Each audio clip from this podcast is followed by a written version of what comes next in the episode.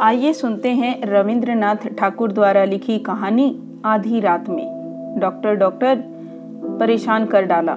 इतनी रात गए आँखें खोल कर देखा, अपने दक्षिणाचरण बाबू थे। हड़बड़ा कर उठकर टूटी पीठ की चौकी घसीट कर उन्हें बैठने को दी और उद्विग्न भाव से मुँह की ओर देखा। घड़ी देखी, रात के ढाई बजे थे। दक्षिणाचरण बाबू ने विवर्ण मुख विस्फारित नेत्रों से कहा, आज रात को फिर वही उपद्रव मच गया है। तुम्हारी औषधि कुछ काम नहीं आई। मैंने कुछ संकोच के साथ कहा, मालूम होता है आपने शराब की मात्रा फिर बढ़ा दी है। दक्षिणाचरण बाबू ने अत्यंत खींच कर कहा, यह तुम्हारा भारी भ्रम है। शराब की बात नहीं, आद्योपांत विवरण सुने बिना तुम असली कारण का अनुमान नहीं कर पाओगे। आले में मिट्टी के तेल की छोटी सी डिबरी मंद मंद जल रही थी। मैंने उसे उकसा दिया। प्रकाश थोड़ा जगमगा उठा और बहुत सा धुआँ निकलने लगा। धोती का छोर देह के ऊपर खींचकर अखबार बिछे चीड़ के खोखे पर बैठ गया। दक्षिणाचरण बाबू कहने लगे, मेरी पत्नी जैसी गृहिणी मिलना बड़ा कठिन है, किंतु तब मेरी अवस्था ज़्यादा नहीं थी। सहज ही रसाधिक्य हो गया था। तिस पर काव्यशास्त्र का अच्छी तरह अध्ययन किया था। इससे निरे ग्रहणीपन से मन नहीं भर पाता था। कालिदास का यह श्लोक प्राय मन में उभर आता। ग्रहिणी सचिव सखी मिथ है। प्रिय शिष्या ललिते कला विध्यौ किंतु मेरी पत्नी पर ललित कला विधि का कोई उपदेश नहीं चल पाता था। और यदि सखी भाव से प्रथम संभाषण करता तो वह हंसकर उड़ा देती। गंगा के प्रवाह से जिस प्रकार इंद्र का ऐरावत परास्त हो गया था, वैसे ही उनकी हँसी के सामने बड़े बड़े काव्यों के टुकड़े और प्यार के अच्छे अच्छे संभाषण क्षण भर में ही खिसक कर बह जाते। हंसने की उनमें अपूर्व क्षमता थी। उसके बाद आज लगभग चार बरस हुए, मुझे भयंकर रोग ने धर दबाया था। होठों पर दाने निकल आए ज्वर विकार हुआ, मरने की सी हालत हो गई, बचने की कोई आशा नहीं थी। एक दिन ऐसा हुआ कि डॉक्टर भी जवाब दे गया। तभी मेरे एक आत्मीय ने कहीं से एक ब्रह्मचारी को ला उपस्थित किया। उसने गाय के घी के साथ एक जड़ी पीस कर मुझे खिला दी, चाहे औषधि के गुण से हो या भाग्य के फेर से। उस बार मैं बच गया। बीमारी के समय मेरी स्त्री ने दिन रात एक क्षण भी विश्राम नहीं किया। उन कई एक दिनों में एक अबला स्त्री ने मनुष्य की सामान्य शक्ति के सहारे प्राणपण से व्याकुलता के साथ द्वार पर आए हुए यमदूतों से अनवरत युद्ध किया। अपने संपूर्ण प्रेम, समस्त हृदय नारी सेवा से उसने मेरे इस अयोग्य प्राण को स्वयं मानो दूध, मुहे, शिशु समान दोनों हाथों से छिपा कर ढक लिया था। आहार नहीं, नींद नहीं संसार में और किसी का कोई ध्यान न रहा। यम तो पराजित बाघ के समान मुझे अपने चंगुल से छोड़कर चले गए, किंतु जाते जाते मेरी स्त्री पर एक प्रबल पंजा मार गए। मेरी स्त्री उस समय गर्भवती थी। कुछ समय बाद उन्होंने एक मृत संतान को जन्म दिया। उसके साथ से ही अनेक नाना प्रकार के जटिल रोगों का सूत्रपात हुआ। तब मैंने उनकी सेवा आरंभ कर दी। उससे वे बहुत व्याकुल हो उठी। कहने लगी, अरे, क्या करते हो? लोग क्या कहेंगे? इस प्रकार दिन रात तुम मेरे कमरे में मत आया जाया करो। स्वयं पंखे की हवा के बहाने यदि रात को ज्वर के समय में पंखा झेलने चला जाता तो भारी छीना झपटी मच जाती। किसी दिन उनकी शुश्रूषा के कारण यदि मेरे नियमित भोजन के समय में 10 मिनट की देर हो जाती, वह भी नाना प्रकार का अनुनय अनुयोग का कारण बन जाती। थोड़ी सी सेवा करने पर लाभ के बदले हानि होने लगती। वे कहती, पुरुषों का इतना अति करना अच्छा नहीं है। हमारे बड़ा नगर के उस घर को मेरा ख्याल है तुमने देखा है। घर के सामने ही बगीचा है और बगीचे के सामने गंगा बहती है। हमारे सोने के कमरे के नीचे ही दक्षिण की ओर मेहंदी की बाढ़ लगाकर कुछ ज़मीन घेर कर मेरी स्त्री ने अपने मनपसंद बगीचे का एक टुकड़ा तैयार किया था। संपूर्ण बगीचे में वही भाग अत्यंत सीधा साधा और एकदम देसी था, अर्थात उसमें गंध की अपेक्षा वर्ण की बाहर। फूल की तुलना में पत्तों का वैचित्र्य नहीं था और गमलों में लगाए छोटे पौधों के समीप कमची के सहारे कागज़ की बनी लैटिन में लिखे नाम की जय ध्वजा नहीं उड़ती थी। बेला, जूही, गुलाब, गंधराज, कनेर और रजनीगंधा का ही प्रादुर्भाव्य कुछ अधिक था।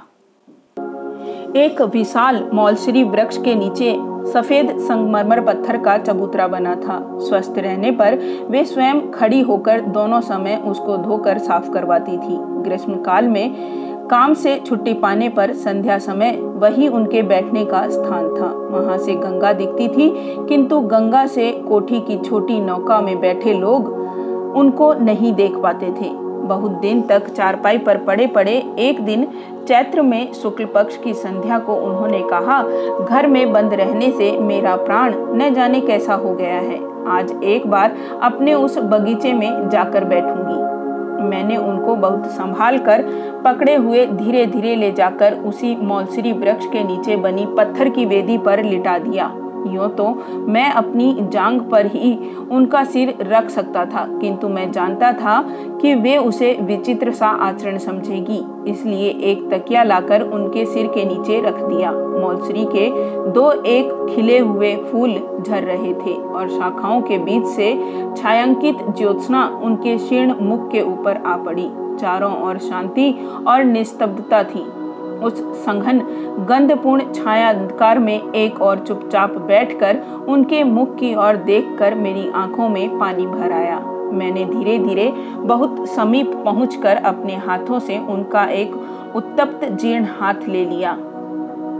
इस पर उन्होंने कोई आपत्ति नहीं की। कुछ देर इसी प्रकार चुपचाप बैठे बैठे मेरा हृदय न जाने कैसा उद्वेलित हो उठा। मैं बोल उठा, तुम्हारे प्रेम को मैं कभी नहीं भूलूँगा। तभी समझा इस बात के कहने की कोई आवश्यकता नहीं थी। मेरी पत्नी हंस पड़ी। उस हँसी में लज्जा थी। सुख था और थोड़ा सा अविश्वास था और उसमें काफ़ी मात्रा में परिहास की तीव्रता भी थी। प्रतिवाद स्वरूप कोई बात न कहकर उन्होंने केवल अपनी उसी हँसी से ही व्यक्त किया। किसी दिन भूलोगे नहीं, यह कभी संभव नहीं, और मैं इसकी प्रत्याशा भी नहीं करती। इस समुष्टि, सुतीक्ष्ण हँसी के भय से ही मैंने कभी अपनी पत्नी के साथ अच्छी तरह प्रेमालाप करने का साहस नहीं किया था। उनके सामने न रहने पर जो अनेक बातें मन में आती, उनके सामने जाते ही वे अत्यंत व्यर्थ लगने लगती। छत अक्षरों में जो बातें पढ़ने पर नेत्रों से आँसू की धारा बहने लगती, उनको मुँह से कहते, हमें क्यों हँसी आती है? यह मैं आज तक नहीं समझ सका। बातचीत में तो वाद भी, प्रतिवाद चल जाता है, किंतु हँसी के ऊपर तर्क नहीं चलता। इसलिए चुप होकर रह जाना पड़ा।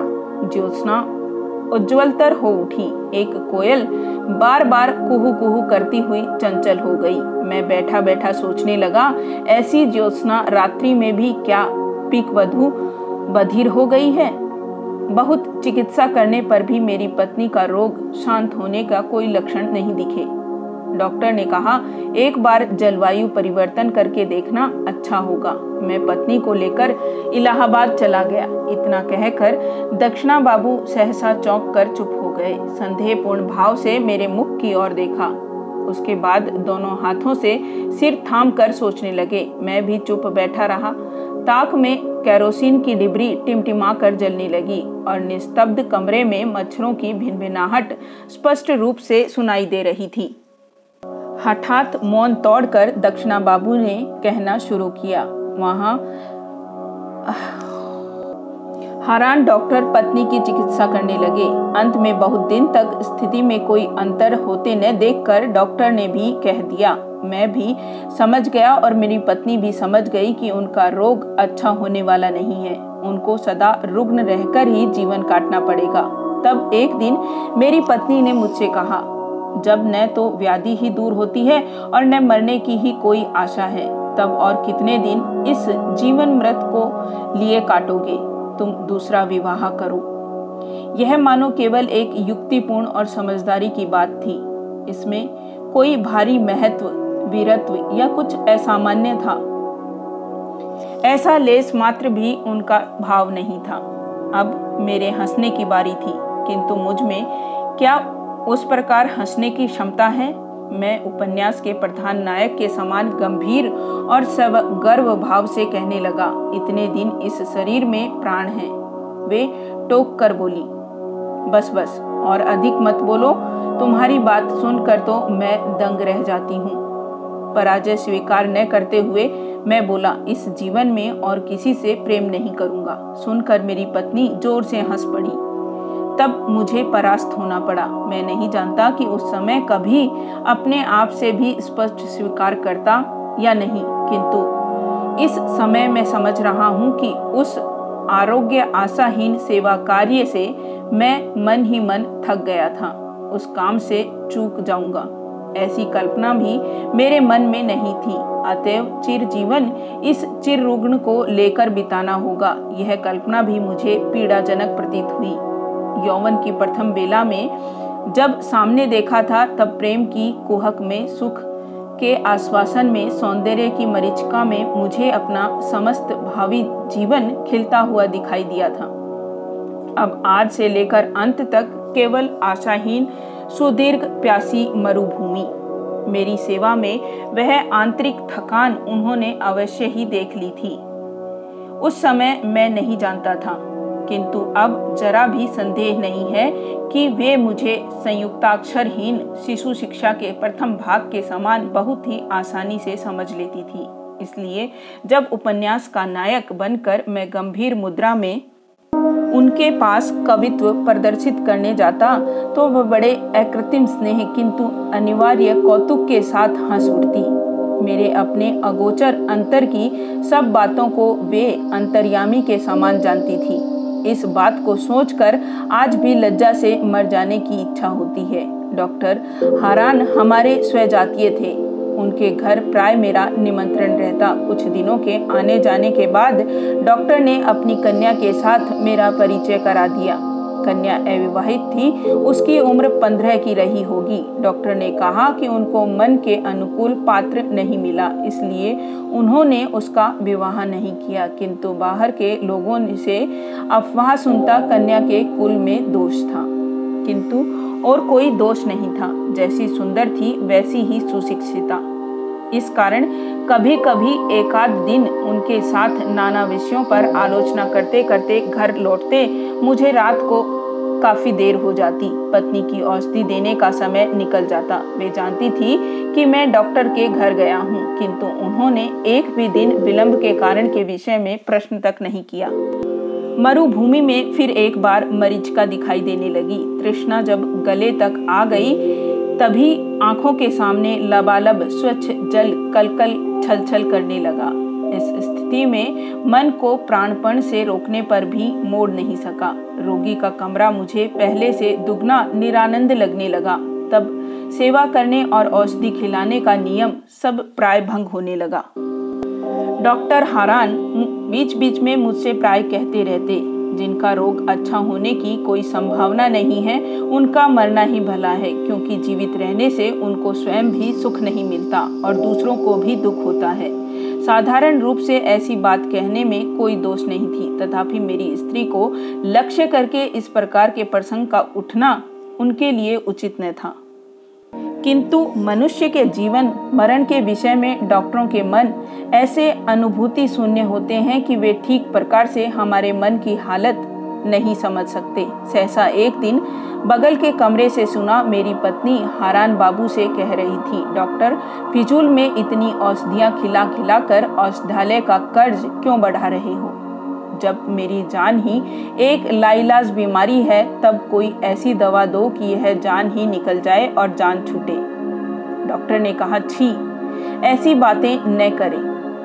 यह सुनकर मेरे हृदय को एक बारगी बड़ा आघात पहुँचा। डॉक्टर के चले जाने पर मैं अपनी स्त्री के कमरे में जाकर उनकी चारपाई के सिरहाने बैठ गया। उनके माथे पर धीरे धीरे हाथ फेरने लगा। वे बोली, यह कमरा बड़ा गर्म है, तुम बाहर जाओ। टहलने जाने का समय हो गया है। थोड़ा टहले बिना रात को तुम्हें भूख नहीं लगती। टहलने जाने का अर्थ था डॉक्टर के घर जाना। मैंने उनको समझाया था कि भूख लगने के लिए थोड़ा टहल लेना विशेष आवश्यक है। आज मैं निश्चय पूर्वक कह सकता हूँ, वे प्रतिदिन की मेरी इस छलना को समझती थी। मैं ही निर्बोध था, जो सोचता था कि ये निर्बोध है। यह कहकर दक्षिणाचरण बाबू हथेली पर सिर टिकाए बहुत देर तक मौन बैठे रहे। अंत में बोले, मुझे एक गिलास पानी ला दो। पानी पीकर कहने लगे, एक दिन डॉक्टर बाबू की पुत्री मनोरमा ने मेरी पत्नी को देखने के लिए आने की इच्छा प्रकट की। पता नहीं क्यों, उनका यह प्रस्ताव मुझे अच्छा नहीं लगा।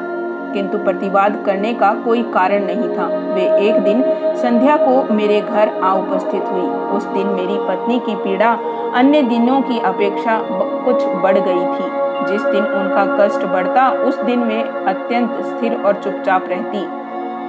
केवल बीच बीच में मुठियाँ बंद जाती और मुँह नीला हो जाता। इसी से उनकी पीड़ा का अनुमान होता। कमरे में कोई आहट नहीं थी। मैं बिस्तर के किनारे चुपचाप बैठा था। उस दिन टहलने जाने का मुझसे अनुराग करे इतनी सामर्थ्य उनमें नहीं थी। या हो सकता है, मन ही मन उनकी यह इच्छा रही हो कि अत्यधिक कष्ट के समय मैं उनके पास रहूँ। चौंधने लगे। इससे कैरोसिन की बत्ती दरवाजे के पास थी। कमरा अंधेरा और निस्तब्ध था। केवल कभी कभी पीड़ा के समय कुछ शांत होने पर मेरी पत्नी का दीर्घ निश्वास सुनाई पड़ता। इस समय मनोरमा कमरे के दरवाजे पर आ खड़ी हुई। उल्टी ओर से बत्ती का प्रकाश आकर मुख पर पड़ा। प्रकाश से चौंधिया जाने के मारे कमरे में कुछ भी न देख पाने के कारण वे कुछ क्षणों तक दरवाजे के पास खड़ी इधर उधर करने लगी। मेरी स्त्री ने चौंक कर मेरा हाथ पकड़कर पूछा, वह कौन है? अपनी इस दुर्बल अवस्था में सहसा अपरिचित व्यक्ति को देखकर उन्होंने डर कर मुझसे दो तीन बार अस्पष्ट स्वर में प्रश्न किया, कौन है? वह कौन है जी? न जाने मेरी कैसी दुर्बुद्धि हुई कि मैंने पहले ही कह दिया, मैं नहीं जानता। कहते ही मानो किसी ने मुझे चाबुक मारा। दूसरे क्षण मैं बोला, ओह, अपने डॉक्टर बाबू की लड़की। पत्नी ने एक बार मेरे मुख की ओर देखा। मैं उनके मुख की ओर नहीं देख सका। दूसरे ही क्षण उन्होंने क्षीण स्वर में अभ्यागत से कहा, आप आइए, मुझसे बोली, उजाला करो। मनोरमा कमरे में आकर बैठ गई। उनके साथ मरीज़ की थोड़ी बहुत बातचीत करने लगी। इसी समय डॉक्टर बाबू आ उपस्थित हुए। वे अपने औषधालय से दो शीशी औषधि साथ ले आए थे। उन शीशियों को बाहर निकालते हुए वे मेरी पत्नी से बोले, यह नीली शीशी मालिश करने के लिए और यह खाने के लिए। देखिए, दोनों को मिलाइएगा नहीं। यह औषधि भयंकर विष है। मुझे भी एक बार सावधान करते हुए दोनों दवाइयों को चारपाई के पास मेज पर रख दिया। विदा लेते समय डॉक्टर ने अपनी पुत्री को बुलाया। मनोरमा ने कहा, पिताजी, मैं यहाँ रुक जाऊँ। साथ में कोई महिला नहीं है। उनकी सेवा कौन करेगा? मेरी स्त्री व्याकुल हो उठी। बोली, नहीं नहीं, आप कष्ट न कीजिए। पुरानी नौकरानी है। वह माँ की भांति मेरी सेवा करती है। डॉक्टर हँसते हुए बोले, ये लक्ष्मी स्वरूपा है। चिरकाल से दूसरे की सेवा करती आ रही है। दूसरे की सेवा सहन नहीं कर सकती। पुत्री को लेकर जाने की तैयारी कर ही रहे थे। उसी समय मेरी स्त्री बोली, डॉक्टर बाबू, ये इस बंद कमरे में बहुत समय से बैठे हैं। इनको थोड़ी देर बाहर घुमा ला सकते हैं? डॉक्टर बाबू ने मुझसे कहा, चलिए ना, आपको नदी के किनारे थोड़ा घुमा लाए। मैं तनिक आपत्ति प्रकट करने के बाद शीघ्र ही राज़ी हो गया। डॉक्टर बाबू ने चलते समय दवाइयों की दोनों शीशियों के संबंध में मेरी पत्नी को सावधान कर दिया। उस दिन मैंने डॉक्टर के घर ही भोजन किया। लौटने में रात हो गई। आकर देखा मेरी स्त्री झटपटा रही थी। मैंने पश्चाताप से पीड़ित होकर पूछा, क्या तुम्हारी तकलीफ़ बढ़ गई है? वे उत्तर न दे सकी। चुपचाप मेरे मुख की ओर देखने लगी। उस समय उनका गला रुद गया था। मैं तुरंत रात में ही डॉक्टर को बुला लाया। डॉक्टर आकर पहले तो बहुत देर तक कुछ समझ ही नहीं सके। अंत में उन्होंने कहा, क्या तकलीफ़ बढ़ गई है?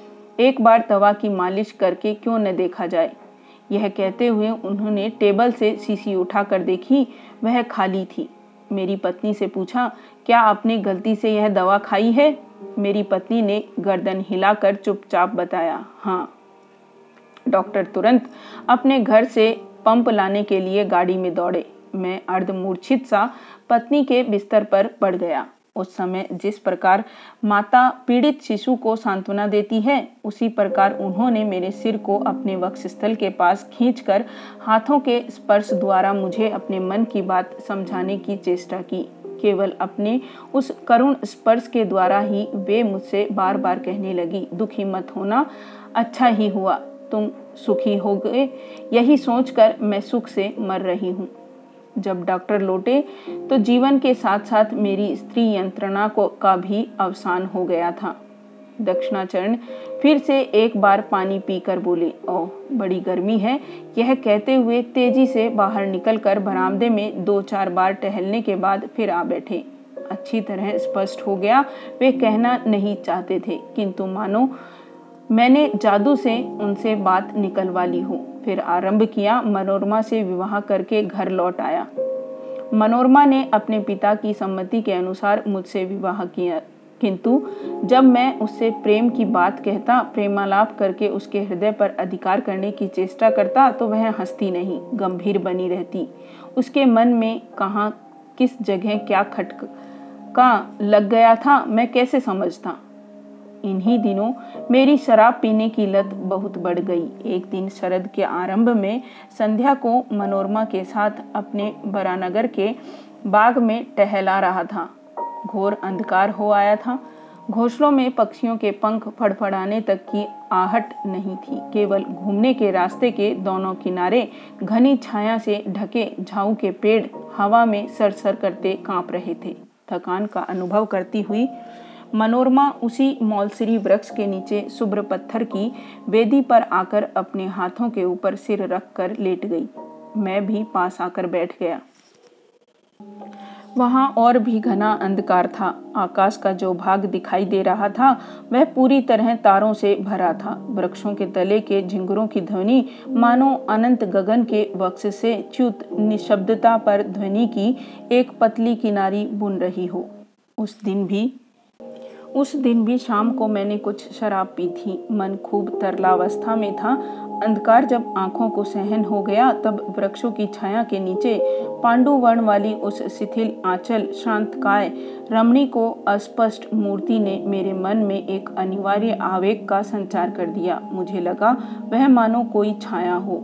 मैं उसे मानो किसी भी तरह अपनी बाहों में बाँध नहीं सकूँगा। इसी समय अंधेरे झाऊ वृक्षों की चोटियों पर जैसे आग जल उठी हो।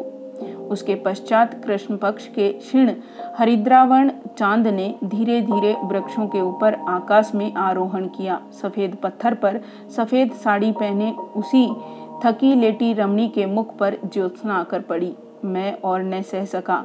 पास आकर हाथों में उसका हाथ लेकर बोला, मनोरमा, तुम मेरा विश्वास नहीं करती, पर मैं तुमसे प्रेम करता हूँ। मैं तुमको कभी नहीं भूल सकता।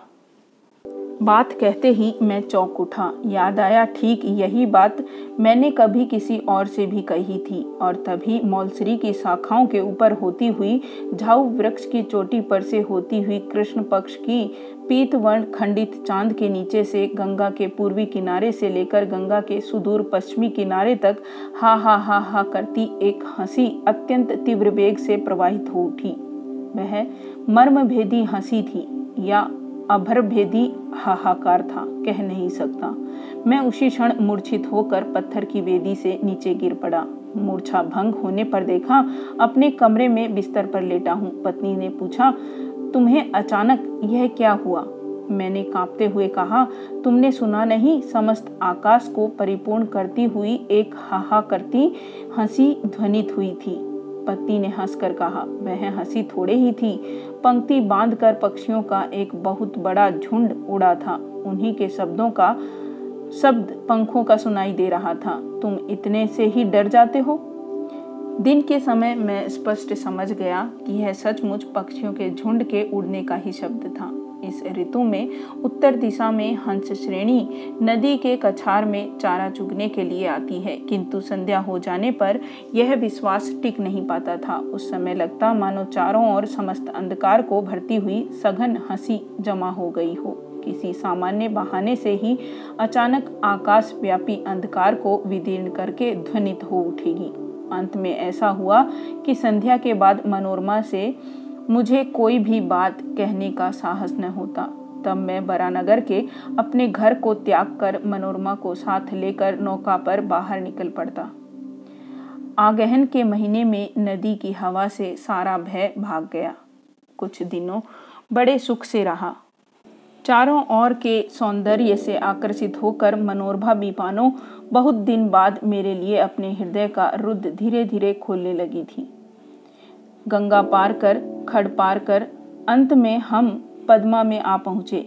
भयंकारी पद्मा उस समय हेमंत ऋतु की विवर लीन भुजंगनी के समान कृष्ण निर्जीव सी लंबी शीत निद्रा में मग्न थी और दक्षिण के ऊँचे किनारे पर गाँव के आमों के बगीचे इस राक्षसी नदी के मुख में करवट बदलती। और विदीर्ण तट भूमि छपाक से टूट टूट कर गिर पड़ती। यहाँ घूमने की सुविधा देखकर नौका बाँध। दी एक दिन घूमते हुए हम दोनों बहुत दूर चले गए। सूर्यास्त की स्वर्ण छाया, विलीन होते ही शुक्ल पक्ष का निर्मल चंद्रालोक देखते देखते खिल उठा। अंतहीन शुभ्र बालू के कछार पर जब अजस्त्र, मुक्त, उच्छ्वसित ज्योत्सना एकदम आकाश की सीमाओं तक प्रसारित हो गई। तब लगा, मानो जनशून्य चंद्रालोक के समीप स्वप्न राज्य में केवल हम दो व्यक्ति ही भ्रमण कर रहे हों। एक लाल शाल मनोरमा के सिर से उतरता, उसके मुख को वेष्टित करते हुए उसके शरीर को ढके हुए था। निस्तब्ध था। जब गहरी हो गई, केवल सीमाहीन, दिशाहीन, शुभ्रता और शून्यता के अतिरिक्त जब और कुछ भी न रहा, तब मनोरमा ने धीरे धीरे हाथ बढ़ाकर ज़ोर से मेरा हाथ पकड़ लिया। अत्यंत पास आकर वह मानो अपना संपूर्ण तन मन जीवन, यौवन मेरे ऊपर डालकर एकदम निर्भय होकर खड़ी हो गई। मैंने पुलकित, उद्वेलित हृदय से सोचा, कमरे के भीतर क्या भला यथेष्ट प्रेम किया जा सकता है? यदि ऐसा अनावृत मुक्त अनंत आकाश न हो तो क्या कहीं दो व्यक्ति बंध सकते हैं? उस समय लगा, हमारे न घर है, न द्वार है, न कहीं लौटना है। बस हम इसी प्रकार हाथ में हाथ लिए अगम्य मार्ग में उद्देश्यहीन भ्रमण करते हुए चंद्रालोकित शून्यता पर पैर धरते मुक्त भाव से चलते रहेंगे। इसी प्रकार चलते चलते एक जगह पहुँच कर देखा, थोड़ी दूर पर बालू का राशि के बीच एक जलाशय सा बन गया है। पद्मा के उतर जाने पर उसमें पानी जमा रह जाता है। उस मरु बालिका वेष्टि निस्तर गाढ़, निद्रामग्न, निश्चल जल पर विस्तृत ज्योत्सना की रेखा मूर्छित भाव से पड़ी थी। उस स्थान पर आकर हम दोनों व्यक्ति खड़े हो गए। मनोरमा ने न जाने क्या सोचकर मेरे मुख की ओर देखा। अचानक उसके सिर पर से सॉल खिसक गया। मैंने ज्योत्सना से खिला हुआ उसका वह मुँह उठाकर चूम लिया। उसी समय उस जन मानव शून्य निसंग मरुभूमि के गंभीर स्वर में न जाने कौन तीन बार बोल उठा, कौन है? कौन है? मैं चौंक पड़ा। मेरी पत्नी भी काँप उठी। किंतु दूसरे ही क्षण हम दोनों ही समझ गए कि यह शब्द मनुष्य का नहीं था, अमानवीय भी नहीं था। कछार में विहार करने वाले जलचर पक्षी की आवाज़ थी। इतनी रात को अचानक अपने निरापद, निभृत निवास के समीप जन समागम देखकर वह चौंक उठा था। भय से चौक कर हम दोनों झटपट नौका में लौट आए। रात को आकर बिस्तर पर लेट गए। थकी होने के कारण मनोरमा शीघ्र ही सो गई। उस समय अंधकार में न जाने कौन मेरी मसहरी के पास खड़ा होकर सुसुप्त मनोरमा की ओर एक लंबी जीर्ण अस्थि पिंजर मात्र अंगुली दिखाकर, मानो मेरे कान में बिल्कुल चुपचाप अस्फुट स्वर में बार बार पूछने लगी, कौन है? कौन है? वह कौन है जी? झटपट उठकर दिया सलाई घिस कर बत्ती जलाई। उसी क्षण वह छाया मूर्ति विलीन हो गई। मेरी मसहरी को कंपा कर नौका को डगमगा कर मेरे स्वेद सने शरीर के रक्त को वर्ष करके हा हा हा हा करती हुई एक हँसी अंधकार रात्रि में बहती हुई चली गई। पद्मा को पार कर पद्मा के कछार को पार कर उसके तटवर्ती समस्त सुप्त देश ग्राम नगर पार कर मानो वह चिरकाल से देश देशांतर, लोक लोकांतर को पार करती, क्रमशः क्षीण क्षीणतर क्षीणतम होकर सुदूर की और चली जा रही थी। धीरे धीरे वह मानो जन्म मृत्यु के देश को पीछे गई। क्रमशः वह मानो सुई के अग्रभाग के समान क्षीणतम हो गई। मैंने इतना क्षीण स्वर पहले कभी नहीं सुना, कल्पना भी नहीं की। मानो मेरे दिमाग में अनंत आकाश हो और वह शब्द कितनी ही दूर क्यों न जा रहा हो, किसी भी प्रकार मेरे मस्तिष्क की सीमा छोड़ नहीं पा रहा हो। अंत में जब नितांत असहाय हो गया, तब सोचा बत्ती बुझाए बिना सो नहीं पाऊँगा। जैसे ही रोशनी बुझा कर लेटा, वैसे ही मेरी मसहरी के पास मेरे कान के समीप अंधेरे में वह अवरुद्ध स्वर फिर बोल उठा, कौन है? कौन है? वह? कौन है जी? मेरे हृदय का रक्त भी उसी पर ताल देता हुआ क्रमशः ध्वनित होने लगा, कौन है? कौन है? वह कौन है जी? कौन है? कौन है? वह कौन है जी? उसी गहरी रात में निस्तब्ध नौका में मेरी गोलाकार घड़ी भी सजीव होकर अपनी घंटे की सुई को मनोरमा की ओर घुमाकर सेल्फ के ऊपर से ताल मिलाकर बोलने लगी, कौन है? वह कौन है जी? कौन है? कौन है? वह कौन है जी? कहते कहते दक्षिणा बाबू का रंग फीका पड़ गया, उनका गला रुद गया। मैंने उनको सहारा देते हुए कहा, थोड़ा पानी पीजिए। इसी समय सहसा मेरी कैरोसिन की बत्ती लुप लुप करती बुझ गई। अचानक देखा, बाहर प्रकाश हो गया है। कौवा बोल उठा, दहीगल पक्षी सिसकाई भरने लगा। मेरे घर के सामने वाले रास्ते पर भैंसा गाड़ी का चढ़ चढ़ शब्द होने लगा। दक्षिणा बाबू के मुख की मुद्रा अब बिल्कुल बदल गई। अब भय का कोई चिन्ह न रहा। रात्रि की कुहक में काल्पनिक शंका की मतता में, मुझमें जो इतनी बातें कह डाली, उसके लिए वे अत्यंत लज्जित और मेरे ऊपर मन ही मन क्रोधित हो उठे। शिष्टाचार, प्रदर्शन, शब्द के बिना ही वे अकस्मात उठकर द्रुत गति से चले गए। उसी दिन आधी रात में फिर मेरे दरवाजे पर खटखटाहट हुई। Doctor doctor.